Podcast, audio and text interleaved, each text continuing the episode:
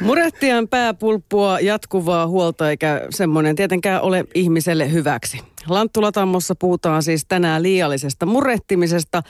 Jokainen meistä toki muretti joskus, se on ihan normaalia, mutta sitten kun se rupeaa haittaamaan arkea, niin sitten se on, onkin oikein haitallista. Miten kaikilla tavoin siitä puhumme vieraiden kanssa ja miten tästä kaikesta pääsee oikein eroon? Yrittäjä Elina Yrjölä ei murehdi enää. Miksei? Tätä kysymme ja vieraana on myös viittavaille valmis psykoterapeutti ja työnohjaaja Outi Ruishalme SOS-kriisikeskuksen johdosta. Tervetuloa. Kiitos. Ja Jarmo Laitaneva ottaa vastaan kommentteja Shoutboxissa. Kiinnostaisi kyllä kovasti tietää, että mitä ihmiset murrehtivat ja, tai mahdollisesti mist, miten he ovat siitä sitten eroon päässeet, jos ovat huomanneet, että se liiallista on. Yle.fi kautta puhe on nettiosoite. Oli aika yllättävää, kun ryhdyin etsimään murehtia ja sitten Elina ilmoittautui minulle, kun olemme tutustuneet tosiaan Ylen kesätoimittajakurssilla vuonna Papu, mutta Elina oli jo ehtinyt tehdä pitkän uran lehdissä, ollut muun muassa Brysselissä kirjeenvaihtajana ja taloustoimittajana ja sitten sen jälkeen uraa jatkunut Yleisradion jälkeen lehdissä taloustoimittajana ja mediuutisten päätoimittajana vielä Talentumin lehtiliiketoiminnan johtajana. Että miten noin älykäs ja lahjakas ihminen voi murehtia liikaa? Niin, päivää vaan minunkin puolestani Lanttulataamon kuulijoille. Se onkin ihan mielenkiintoinen kysymys. Mun tosiaan niin kuin mun elämän ulkoiset puitteet on ollut sen tyyppiset, että, että mulla ei olisi ollut kauhean paljon murehtimisen syytä. Joku voi tietysti ajatella, että miksi tuonne nyt tuommoinen eukko otettu puhumaan murehtimisesta, että olisi otettu joku, jolla on, jolla on todellisia murheita, mutta tota, mä luulen, että ihmiset on aika erilaisia. Että toiset ihmiset on semmoisia, että ne selviää aika, aika isoistakin vaikeista tilanteista ilman, että että he hirveästi esimerkiksi murehtii niitä, että heillä on niin kuin hyvät valmiudet käsitellä niitä. Sitten on ihmisiä, joilla joilla, joilla tavallaan niin kuin se, että kuinka helppoa ja mukavaa elämä on, niin se ei poista sitä omaa sisäistä murehtimista. Tota, mä oon onneksi oppinut, oppinut tota vanhemmiten vanhemmiten siitä murehtimisesta pois ja nyt toimin esimerkiksi yrittäjän. En olisi missään tapauksessa voinut ryhtyä yrittäjäksi, ellen olisi oppinut siitä pois, mutta tota, muistan kyllä hyvin murehtimisaikoja. Outi Ruishalme, kuulostaako tutulta? Voiko semmoinenkin ihminen tosiaan, jolla ei niin sanotusti ole mitään elämässä hirveästi pielessä, niin olla kova murehtia? Joo, ei se, ei se välttämättä ole siihen liittyväinen, että mitkä on ne elämän olosuhteet. Että tosiaan niin kuin tavallaan varautuu mahdollisiin, että mitä kaikkia voi tapahtua. Että se on niin kuin monesta tekijöistä voi johtua, että, että tulee niin kuin ylikorostuneesti se se tota, murehtiminen etukäteen ja jälkikäteen. Mistä sitten tietää, että se murehtiminen on liiallista? Mitkä on semmoisia hälytysmerkkejä? No, no jos se alkaa siis rajoittaa omaa elämää et tota, et, ja häiritsemään omaa elämää, niin sehän se merkki on, että jos tosiaan niin kuin yöllä ei saa nukuttua tai herää siihen, että täytyy ruveta murehtimaan, että miten se asia ja tämä asia ja toi asia ja – ja ylipäänsä, että on niin kuin, alkaa olla kaiken aikaa hyvin huolissaan ja, ja, tota, ja ehkä rupeaa jopa, jopa niin kuin välttämään jotakin asioita elämässään sen takia, että, että pelkää tai on huolissaan, että miten tässä käy. Miten Elina, miten huomasit, että tämä haittaa elämää? Missä vaiheessa? No aika pienen, varmaan mä en ehkä pienen tu- tiedostanut sitä sillä tavalla, että tämä haittaa elämää. Se, se oli niin kuin osa sitä elämää ja joku 6-7-vuotias ei sillä tavalla osaa vielä analysoida sitä. Sen verran ehkä tuosta, että, että mulla ei oikeastaan koskaan ollut sitä, että mä rupesin välttämään asioita. Päinvastoin mulla oli semmoinen strategia aika pienestä lähtien, että mun piti nimenomaan tehdä just niitä asioita, jotka pelottaa ja murehdituttaa.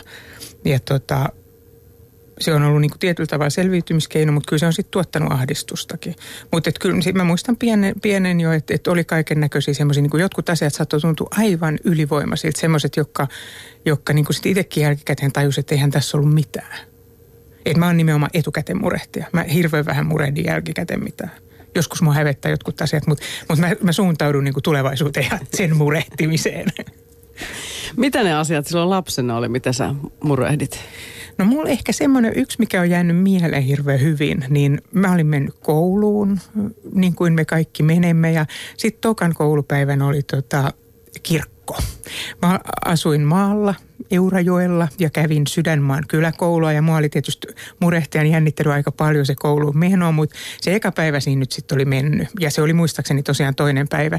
Piti lähteä kirkon kylään bussilla viiden kilometrin matkan päähän kirkkoon. Mä olin käynyt siellä kirkon kylässä tosi tosi monta kertaa si- siihen elämänvaiheeseen ja kirkossakin muutaman kerran. Ja musta alkoi tuntua ihan mahdottoman pelottavalta se se, että mitä kaikki niin kuin kauheuksia siellä kirkossa voi tapahtua. Lähinnä se oli kai sitä, että jos jotkut muista kylistä tulevat pojat kiusaa tai muut vastaavaa. Ja mä muistan, että mä työllistin mun vanhempi tosi pitkään siinä iltan niin kuin siinä, että ne jotenkin psyykkas mua, että sä voit sinne kirkkoon mennä. Ja sitten niin kuin tyypillisesti mulle kävi, niin sittenhän siellä kirkossa olikin ihan jännittävää ja hauskaa, olikin jännittävä nähdä niitä muiden kylien lapsia, mutta se oli niin kuin se, ja se tuntui ihan ylivoimaiselta esteeltä. Se kuulostaa hassulta, mutta mun siinä niin kuin sisäisessä maailmassa se oli tosi totta. Joo, joo mutta tässä on onnellinen loppu, eli juuri varmaan sen takia sä oot päässyt murehtimisesta eroon, koska sulla on ollut palkitsevia kokemuksia, kun sä oot niin kuin mennyt sitä päin, mikä on tuntunut vaikealta ja sitten onkin, se on ollut kivaa.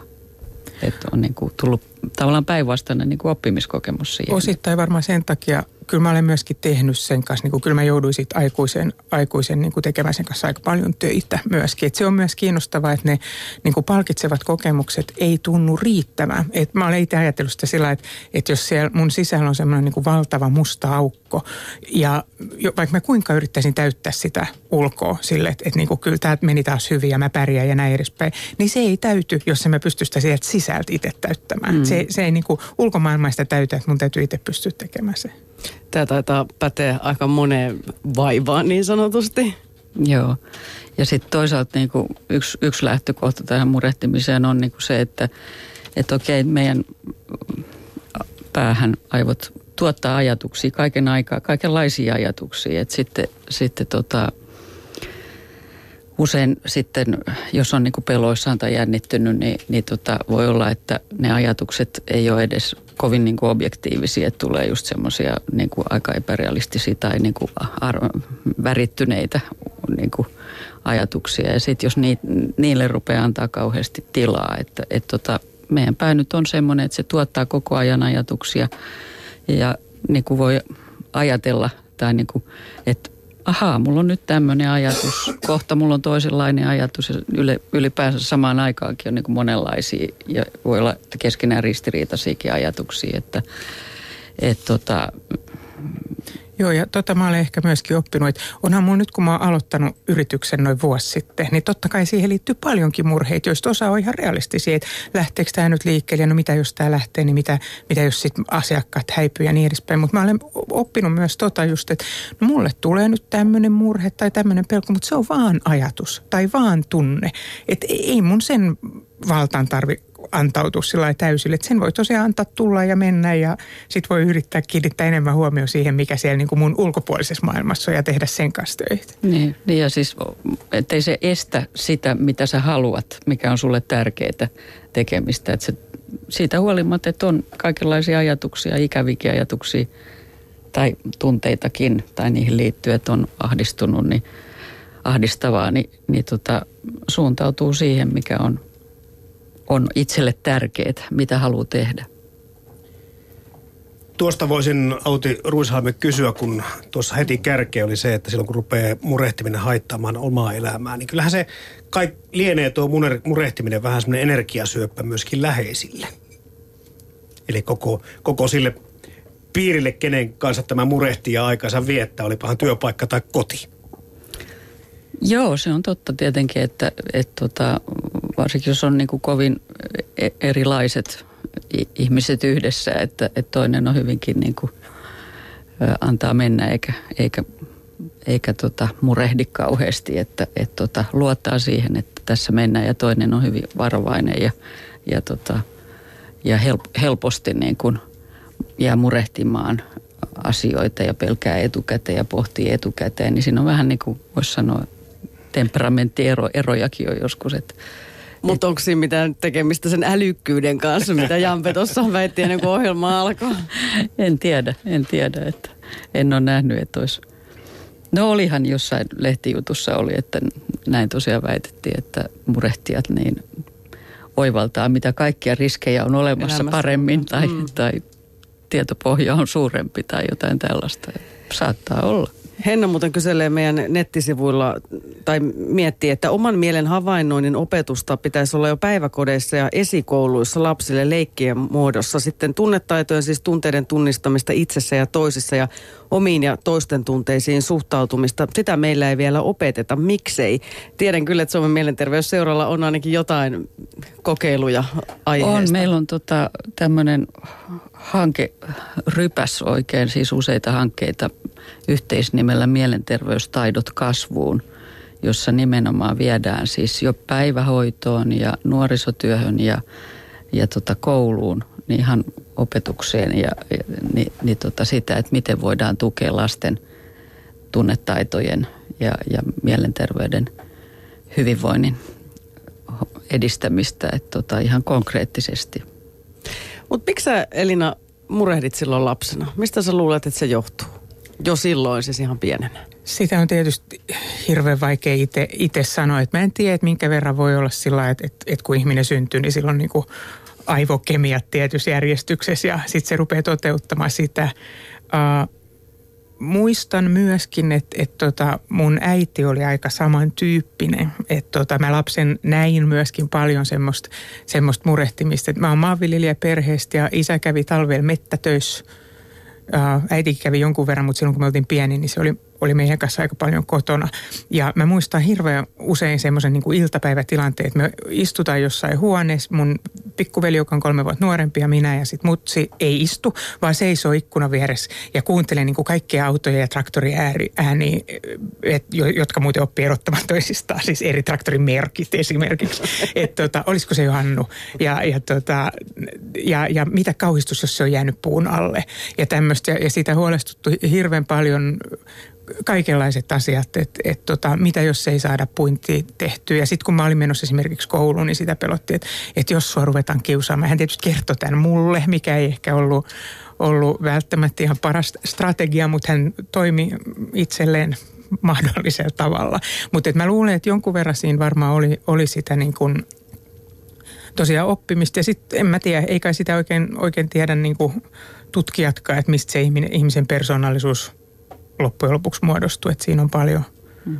paljon elementtejä, mutta semmoista niin kuin varsinaista murehtimisen syyt, että, että olisi ollut jotenkin kauhean traumaattinen lapsuus tai, tai suuri vaikeuksia oikeasti, niin semmoisia syitä ei ollut. Että, että ne tuli enemmän jotenkin mun sisältä ja ehkä mun perheen sisältä. Me ollaan yksilöitä, että, että erilaisia jo geneettiseltä pohjalta, että, että meillä on, ja tietysti sitten se malli vaikuttaa aina kaikkien kanssa, että miten, miten näkee – ja tuossa ehkä se, se vielä niin kuin, että mulla on pitkään ollut semmoinen vähän niin kuin semmoinen huonommuuden ja syyllisyyden tunto siitä, että miksi että toiset ihmiset on vahvoja ja mä olen tämmöinen, vaikka mulla ei ole mitään syytä. Että tavallaan, että jos olisi niin kuin semmoinen kauhea lapsuus, että alkoholisti vanhemmat ja insesti ja kuolivat, niin sitten olisi oikeus. Mutta nyt mulla on ollut pitkä semmoinen ajatus, että ei ollut oikeus, mutta mä oon tullut myös tuohon tulokseen, mitä Outi äsken sanoit, että ihmiset vaan on erilaisia. Ja tavallaan se, mitä, mitä hyvää mulla on esimerkiksi purehtimisesta tullut, niin on se, että mä pystyn ymmärtämään myös muiden murheita. Ja, ja niin kuin, mä en ole ehkä niin julma ja armoton kuin mä muuten saattaisi olla siinä, että, että jos joku murehtii jotakin, niin, niin ymmärtää, että, että vaikka se ei musta kuulosta aiheelliselta, niin se voi silti olla aiheellista. Mutta miten lapsille voisi opettaa sitä enemmän, että ei tarvitsisi ihan kaikkia asioita niin hirveästi murehtia? Meidän vanhemmilla on varmaan kuitenkin jonkunnäköinen vastuu tässä asiassa. Mm. Tai ainakin keinoja vaikuttaa siihen. Joo. No olisiko se juuri sitä, että, että, tota, että jos lapsi tuo esille niitä mur, murheita, niin, niin tota sanot joo, että se, kaikenlaisia että ajatuksia tulee mieleen ja se on ihan okei. Okay. Mutta että, tota, että ne on vain ajatuksia, että, että nyt niin kuin mennään ja mitkä on niin kuin tosiasiat. Niin ehkä niissä, niissä tukee lasta, että, että tota, kun lapsellahan usein liittyy myöskin jos lapsista puhutaan, niin myöskin se, että kun he ei tiedä välttämättä ja heille on voinut tulla väärä käsitys asioista ja, ja, ja tämmöisiä, että ihan se ja sitten tietenkin se, että ei jätä lasta niin kuin yksin liikaa sit kohtaamaan. Että sehän on tosi hyvä, jos se lapsi niin uskaltaa tuoda ne avoimesti esille. Että, ja sitten tietysti se, että myöskin hyväksyy se, että toiset on, on ikään kuin arempia lähtemään ja vaatii niin kuin valmistautumista joihinkin tilanteisiin ja täytyy saada niin kuin asettua ennen kuin, niin kuin lähtee käyntiin tai, tai näin poispäin. Että niin kuin kunnioittaa vähän sitä lapsen yksilöllisyyttä kanssa siinä, että kaikki ei ole reippaita ja, ja tota, Mun oma kokemus tuosta se, että mun äiti niin kuin hyvinkin paljon läpi lapsuuden ja nuoruuden tuki mua. Hän oli hyvin empaattinen ja niin kuin hyvin, hyvin tavallaan halus auttaa. Nyt on tietysti vähän tylsä arvostella vanhempia, mutta musta vähän tuntuu, että, että ehkä just tuommoinen suhtautuminen vähän enemmän, että, että tämä on vaan ajatus ja sillä siistiä. Ehkä sitten sen auttaminen, että, että no mikä sua pelottaa. Sen sijaan, että meidän äiti niin kuin lähti siihen mukaan ja, ja yritti kauheasti, että kyllä sinä varmasti pärjäät. Mikä, mikä oli niin kuin hyvä tarkoitus, mutta mun kohdalla se ei ainakaan toiminut. Että se johti vaan siihen, että mä tarvitsin sitä enemmän ja enemmän. Että sen sijaan, että olisi niin kuin vähän pelannut alas sitä, että, että no hei, että ihmisillä tulee kaikki pelkoja, ei se niin väliä, että kyllä niiden kanssa pärjää. Niin ja vaikka siis aikuisella itsellään olisi pelkoja, niin niitä ei varmaan tosiaan ainakaan kannata sitten sanoa ääneen, koska pieni lapsi ei välttämättä edes ymmärrä ihan sitä pelon syytä. Mutta onko jotkut kuitenkin ihmiset herkempiä liialliselle murehtimiselle kuin toiset? Ainakin ilmeisesti naiset taitaa olla kuitenkin yleisemmin sellaisia, jotka liiallisesti murehtii. Outi Ruishalme. Kyllä siis ilman muuta ihmiset on erilaisia siinä. En, tota, sukupuolijakautumaa tiedä, että onko se vaan niin, että naiset ehkä puhuu enemmän, enemmän siitä murehtimisesta kuin miehet. Että voi olla, että ihan yhtä, yhtä lailla murehtivat kuitenkin, mutta ehkä hilja, hilja, hiljaisemmin omassa mielessään sit pitävät murheita. Täältä muutama kommentti. Nyt tuosta, mm, en mennä vielä tuohon pakkooireiseen häiriöön, mutta tässä ehkä tohon, nyt liittää tuohon Elinankin tarinaa siitä, että voisi ajatella, että huolehtiminen ja murehtiminen lapsista helpottaa, kun lapset muuttavat pois kotoa ja kasvavat. Mutta nyt kun jälkikasvu on maailmalla, asuvat ja reissaavat ympäri maailmaa, niin enpä vieläkään osaa olla murehtimatta ja huolehtimatta, vaikka ei voi mitenkään asioihin vaikuttaa. Niin kyllä se on aika hankala luultavasti opetella pois siitä opitusta mallista. On, mutta mut se, se on niin kuin muukin oppiminen, että se vaatii vähän työtä. Et tota, täytyy sanoa, että omakohtaisiakin kokemuksia tuosta asiasta kyllä, että, mutta että kun lapset on maailmalla, niin, niin se ei yhtään hyödytä, vaikka kuinka paljon murehtisin, että, että sitten sitten tota, sitä voi harjoitella ihan, että okei, tällaisia ajatuksia mulla on, antaa mennä. Että et tota, tulee ja menee ja on toisenkinlaisia ajatuksia ja, ja mitä oikeasti niille lapsille siellä kuuluu. Että. Mielenterveysohjelma Lanttu Lataamo. Yle puheessa maanantaisin kello 11. Ja tänään täällä Lanttulataamossa puhutaan siis liiallisesta murehtimisesta, ei mistään semmoisesta ihan pikkuisesta, vaan sellaisesta, joka haittaa elämää ja arkea aika lailla. Vieraina yrittäjä Elina Yrjölä ja sitten viittavaille valmis psykoterapeutti ja työnohjaaja Outi Ruishalme Suomen mielenterveysseurasta. Tuota, mikä Elina sinulle oli tässä murehtimisessa haitallisinta? Millä no, tavalla se haittasi elämää? Se haittasi. Jotenkin musta tuntuu, että silloin lapsuudessa ja nuoruudessa se, siitä niin kuin selvisi ja mä luulen, että sitä ehkä ajattelikin, että no kun mä tästä aikuistun, niin joo ja nyt on kaiken näköistä tulossa. Mutta sitten oikeastaan niin kuin sen jälkeen, kun mä olin valmistunut ammattia ja jonkun aikaa toiminut ammatissa aika montakin vuotta, niin jotenkin se niin kuin se ahdistus, mikä liittyi siihen murheeseen, joka, joka oli nimenomaan sitä, että mä en pärjää ja mä, mä en niin kuin riitä töissä, niin se alkoi käydä niin isoksi, että, että mulla oli niin paha olla, että, tota, että mä ajattelin, että että tämä ei voi jatkuu näin. Mä en tunnistanut sitä oikein, että miksi. Mulla oli, niin kuin monilla ihmisillä, niin mulla oli se näkemys, että jotenkin työpaikalla on kaikki niin vialle, että tämä johtuu siitä. Mutta mä menin työterveyshoitajalle, joka sattui olemaan fiksu ja kokenut ja mulle sopiva ihminen ja hänen kanssa sitten niin kuin lähdettiin puhumaan sitä asiaa auki. Karkasko unet?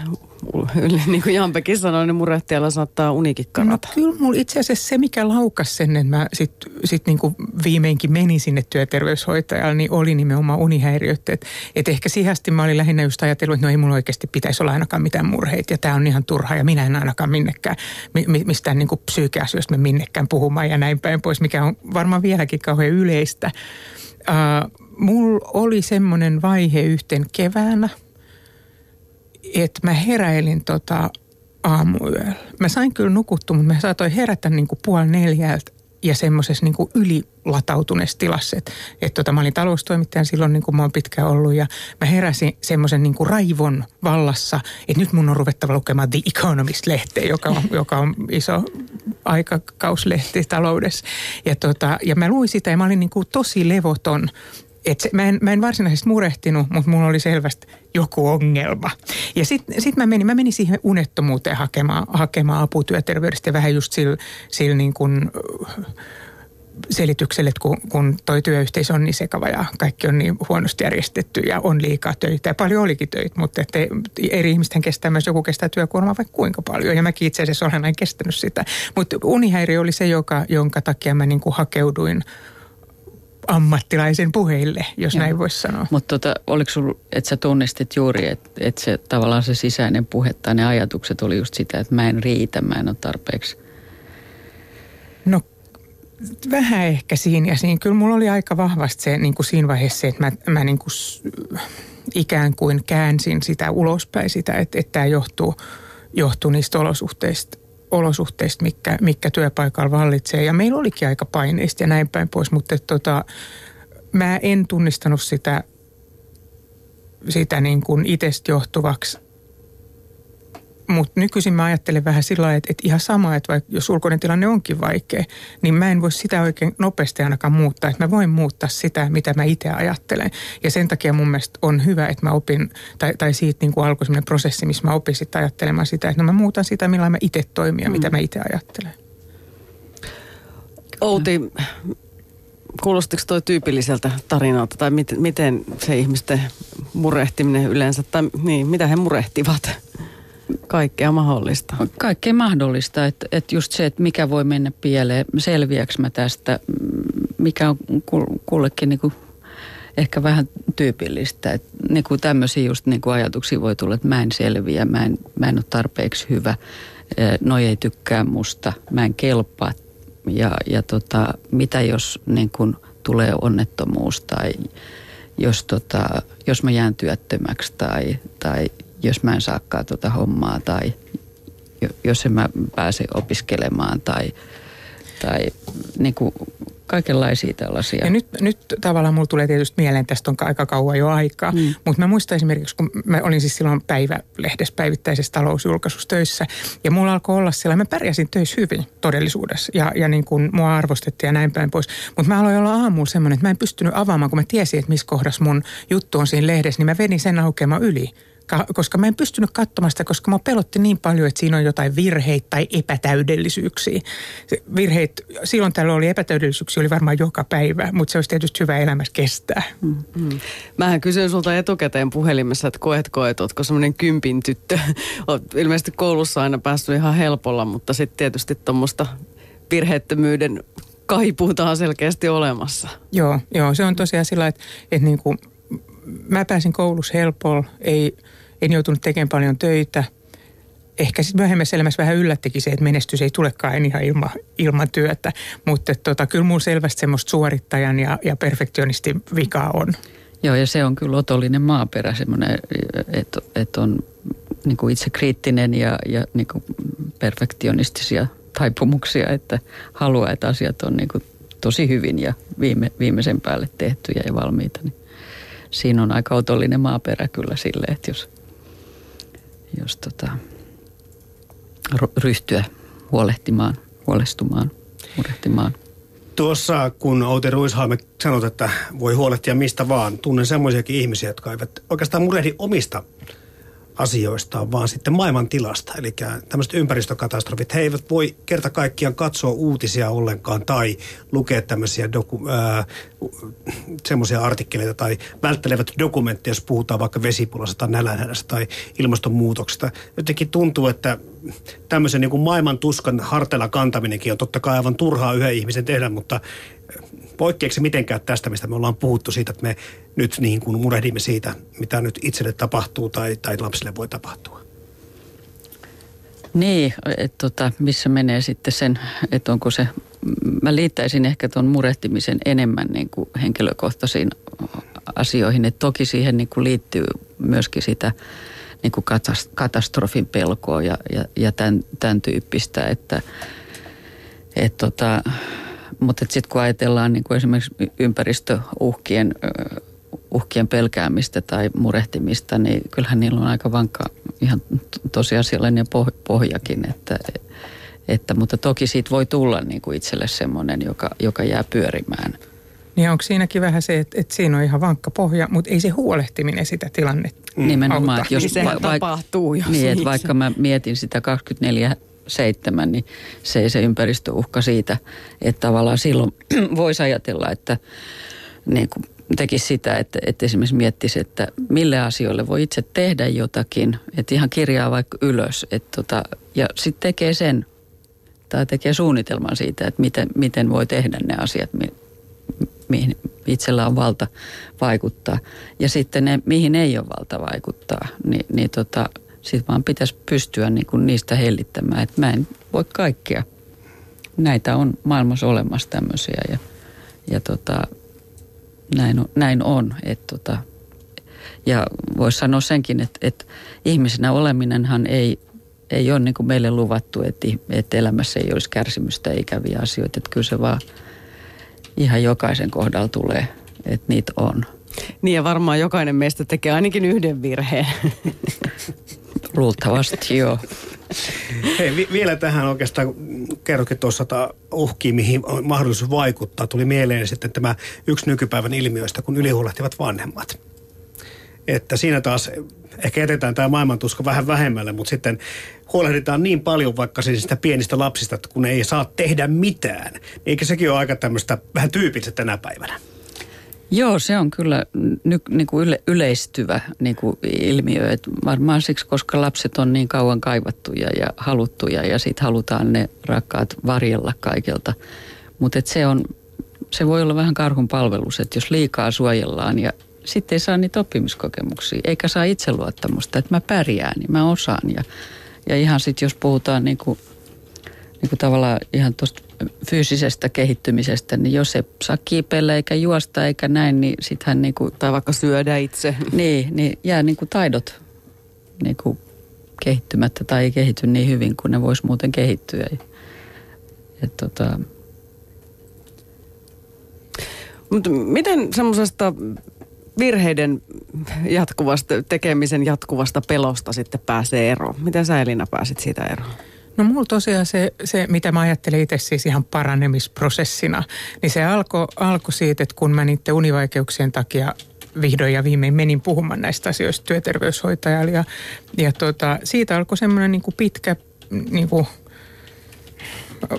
oman sisäisen työn prosessi, jonka, jonka aikana mä jouduin aika paljon niin kuin miettimään uude, uudestaan ihan, ihan kaikkea sitä, mitä mä ajattelin itsestäni, että kuinka vahva mä olen tai kuinka heikko mä olen ja kuinka, kuinka luvallista se on se heikko oleminen mitä mä ajattelen toisista, mitä mä ajattelen esimerkiksi semmoisesta asiasta kuin oikeudenmukaisuus ja näin päin pois. Että et tota, aika paljon aika paljon niin kuin mun kohdalla se vaati.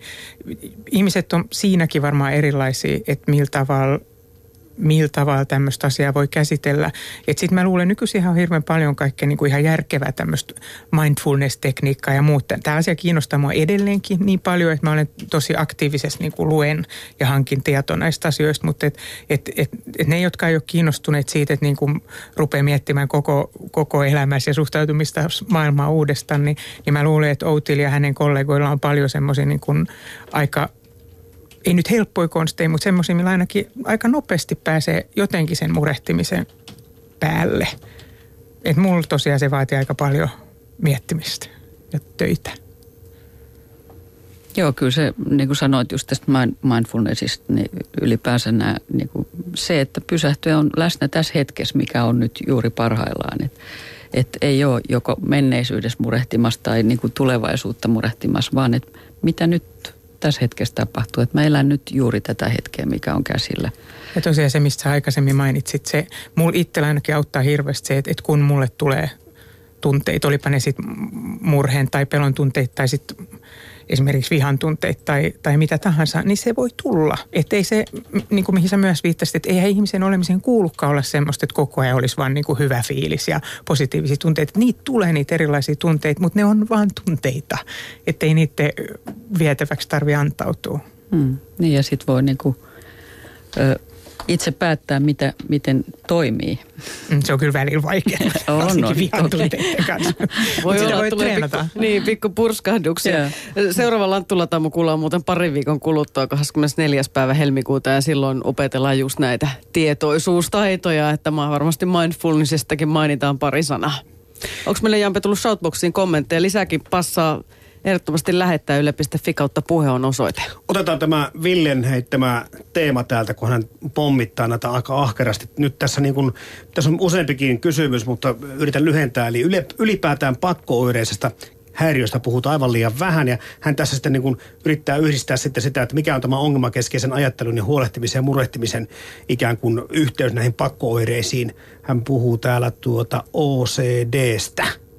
Joo. Onko tämä sitten miten, miten niin kuin verrannollinen tai yhteydessä toisiinsa?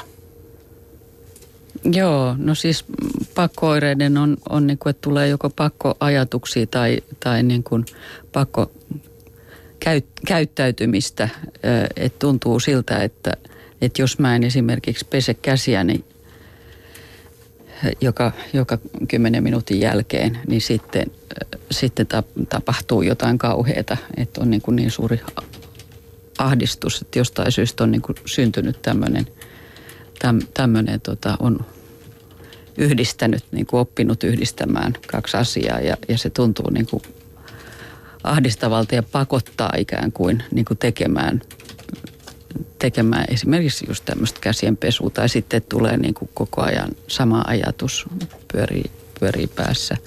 Et voihan sen niin kuin, siis se on, se on ahdi- ahdistavaa. että tota, tiedä, Mutta eikö tähän, just tähän liialliseen murehtimiseenkin, niin joillain saattaa sitten tulla ihan se, että jumittaa ihan paikallaan, että ei, ei, ei niin pysty tekemään ratkaisuja. Sä ilmeisesti kuitenkin Elina jatkuvasti aktiivisesti yritit etsiä ratkaisuja pois pääsyä.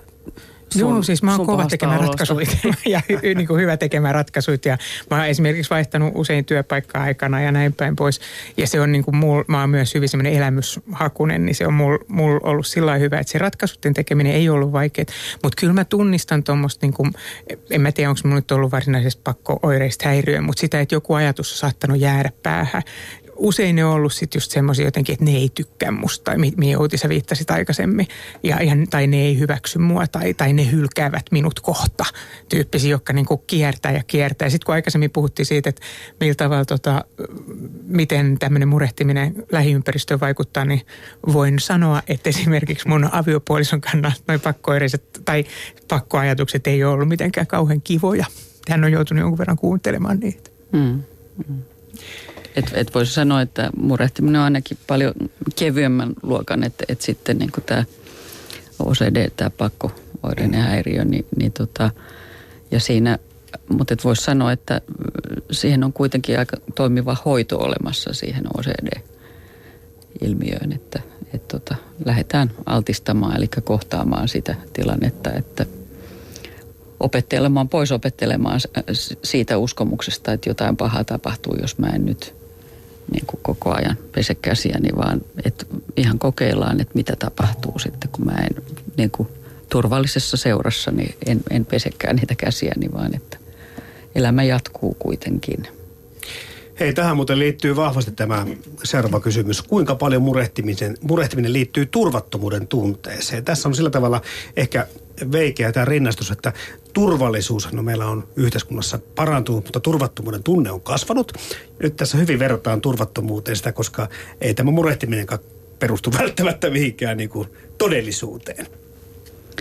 Joo, ja siis toisaalta niin kuin voisi ajatella, että onhan niin kuin varmaan meidän ihmisen kehityksen varrella niin ollut, ollut niin kuin edullista se, että on murehdittu riittävästi, niin on pystytty varautumaan, että ollaan säilytty paremmin hengissä, kun on varauduttu. Mutta et, et, kyse, kysehän on siitä, että jos se sitten menee liiallisuuksiin, että sit se ei enää niin kuin edistä sitä hengissä pysymistä ja hyvinvointia, vaan se, vaan se rupeaa olemaan rasite. Että siitähän on niin kuin kysymys, että sinällään niin kuin ihan asiallinen homma niin kuin ennakoida ja vähän ottaa murhetta huomisesta, että, että tota, ei vie huomisen elämisen edellytyksiä.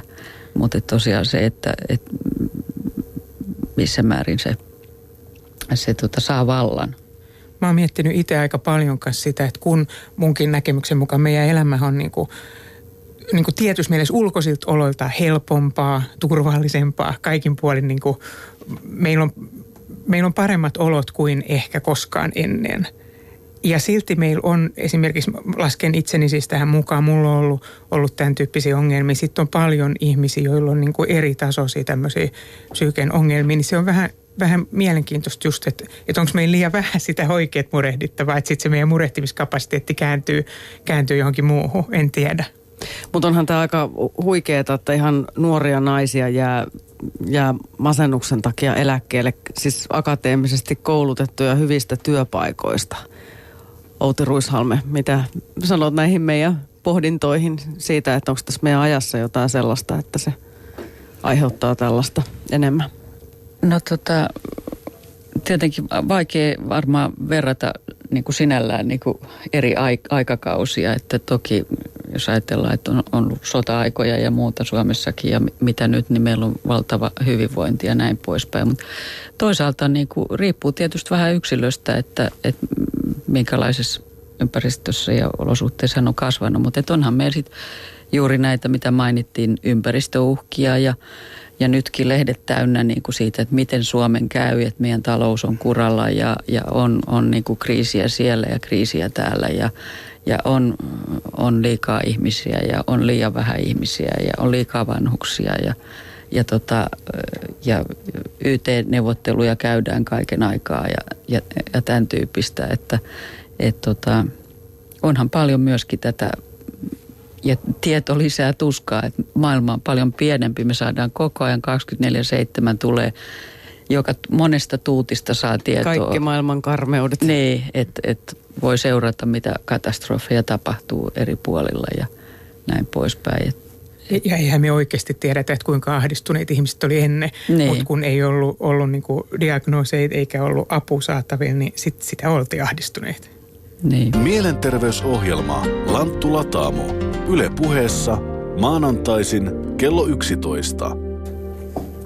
Vieraana yrittäjä Elina Yrjölä ja Outi Ruishalme, psykoterapeutti, työnohjaaja Suomen mielenterveysseurasta. Puhumme siis liiallisesta murehtimisesta vielä reilun vartin ajan. Öö, mielessä on pyörinyt moniakin kysymyksiä, mutta se mua mietityttää, että, tai siis olette ihan vakuuttuneita siitä, että tosiaan murehtimisesta voi päästä ihan kokonaan eroon, jos työtä sen eteen tekee. Että ei ole samalla niin kuin addiktio, joka seuraa läpi elämän.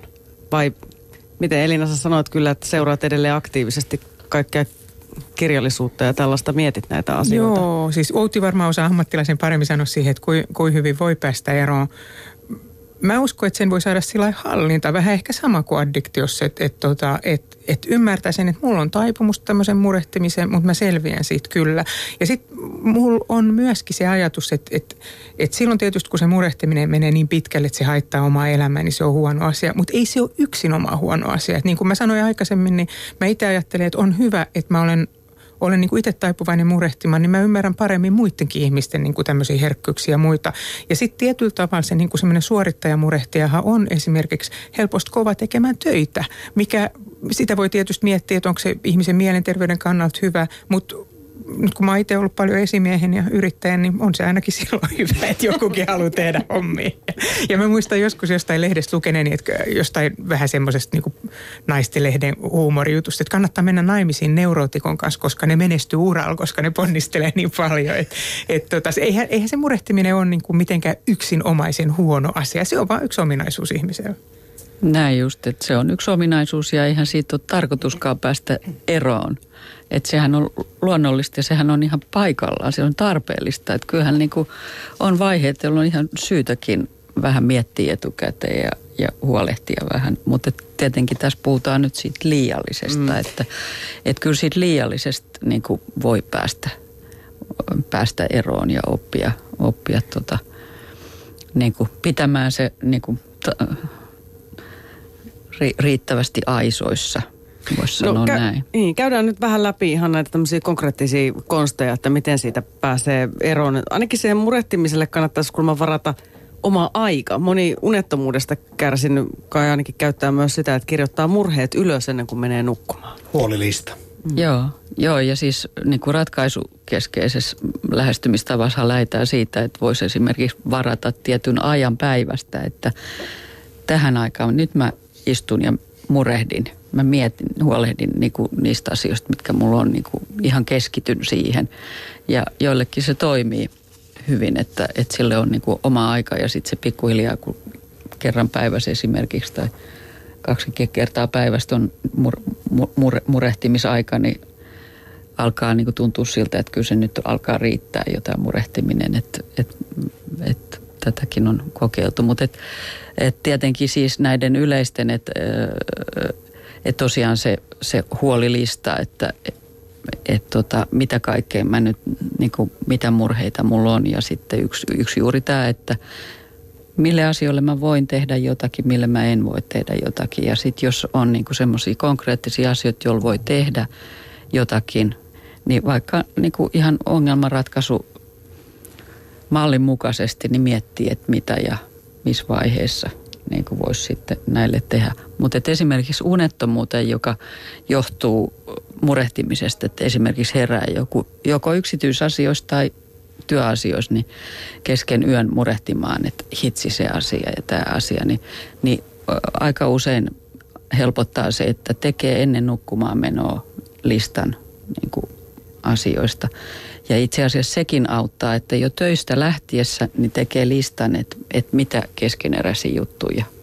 Niin ne helpommin jää sitten sinne töihin, että ne ei sitten niinku seuraa mukana kotiin. Että ihan tämmöisiä Joo, itse harrastan tätä työlistaa erittäin usein. Mulla on aina, aina lista seuraavan päivän työt. Kirjoitan ne siihen. Mä tiedän tasan tarkkaan, että nämä pitää tehdä. Se on kyllä karmeeta, jos kotona huomaan, että voi ei se unohtu siitä listalta ja tuli nyt tähän mun päähän. Niin siis se edelleen mulle. Kiitos Heidi.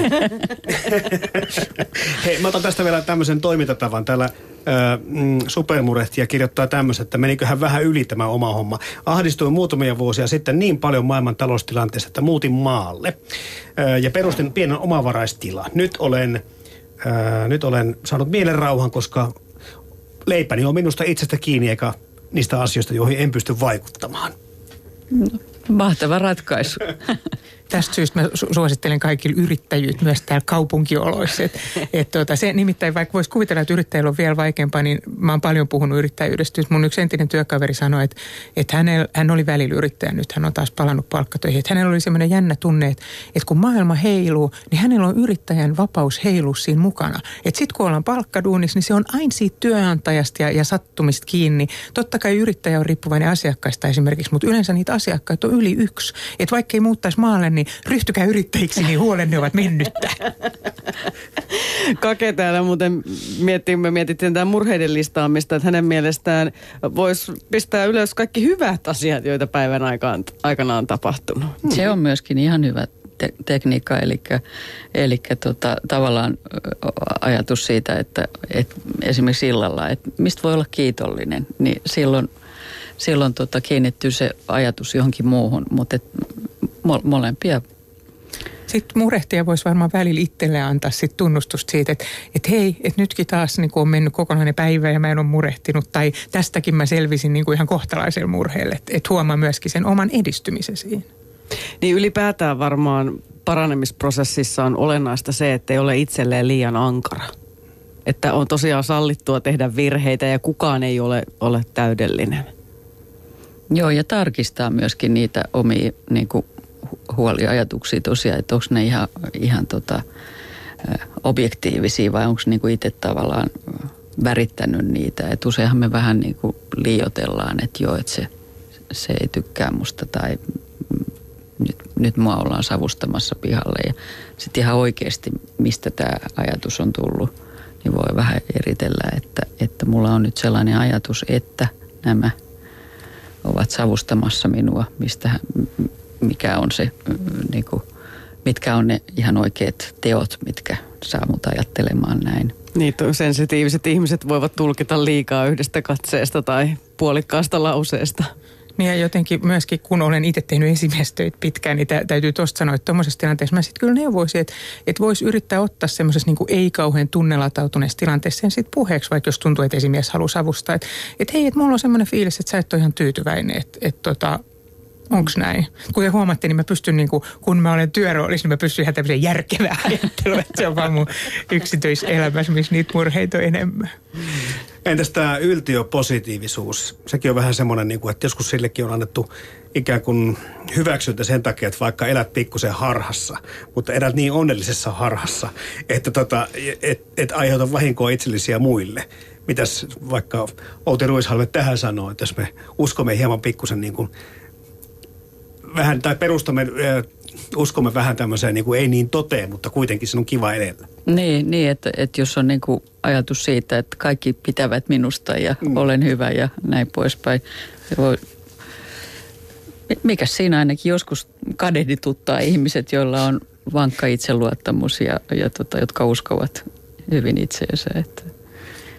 Jos sitä vaaraa muille, niin ehkä niin, se niin. on se, hyvä. Joskus se voi olla ärsyttävää tietenkin, jos on niin kuin kovin pompöösi, mutta, mutta usein... Niin ja myös ehkä se jou-jou-asenne, mistä tuosta aikaisemmin puhuttiin, että sehän on ihan hyvä, että ihminen tosiaan vähän murehtii, että jos Joo. ei kanna huolta lainkaan ja sitten muut siinä ympärillä jotenkin ehkä joutuu jopa huolehtimaan sen toisen asioista, niin onhan sekin aika raivostuttavaa. Niin, niin ja toisaalta niin kuin, kyllähän me voitaisiin sallia, että, että on on erilaisia ihmisiä siinäkin mielessä, että, että on, on niitä, joilla on tosi mahtava itseluottamus ja, ja hyvä niin. Ja tämä liittyy ehkä vähän tuohon, mitä Outi sanoit, että voi tarkastella niitä omia murheitaan vähän objektiivisesti, että onko niissä järkeä vai ei. Itse olen huomannut, että semmoinen tietynlainen omien murheidensa suhteuttaminen auttaa aika paljon myös, että vaikka sitten taas siinä voidaan tulla siihen, mistä Elina sanoi, että tuntuu, että eihän mulla ole oikeita murheita, että enhän mä voi saa, ei mulla ole lupaa murehtia tai, tai tuntea oloani huonoksi. Niin, mutta se onkin, voisi sanoa, että tässä niin kuin liiallisessa murehtimisessa, niin ei, se harvoin ne, kun ne rupeaa pyörimään mielessä ja, ja häiritsemään niin kuin ihan joka päivästä elämää, niin harvoin ne on niin kuin silleen rationaalisia, että eikä ne oikein usko sitä, sitä niin kuin rationaalista niin kuin kieltä ikään kuin. Että kyllä siinä tahtoo olla niin, että, että siinä just tämmöiset tietoisuustaidot, että elää tätä hetkeä ja, ja tota, opettelee sitä, että, että huomioi ne, että mulla on tällaisia murheajatuksia nyt mielessä, okei, okay, mutta että mä oon nyt tekemässä tätä asiaa ja mä haluan tämän asian nyt tehdä. Ja ja sitten toisaalta tietenkin se elämän kokonaisuushan on ratkaiseva, että jos, jos me ei nukuta ja jos me ei syödä ja, ja tota, ihan niin kuin nämä, ihminen on kuitenkin niin kuin biologinen olento ja vaatii sen, niin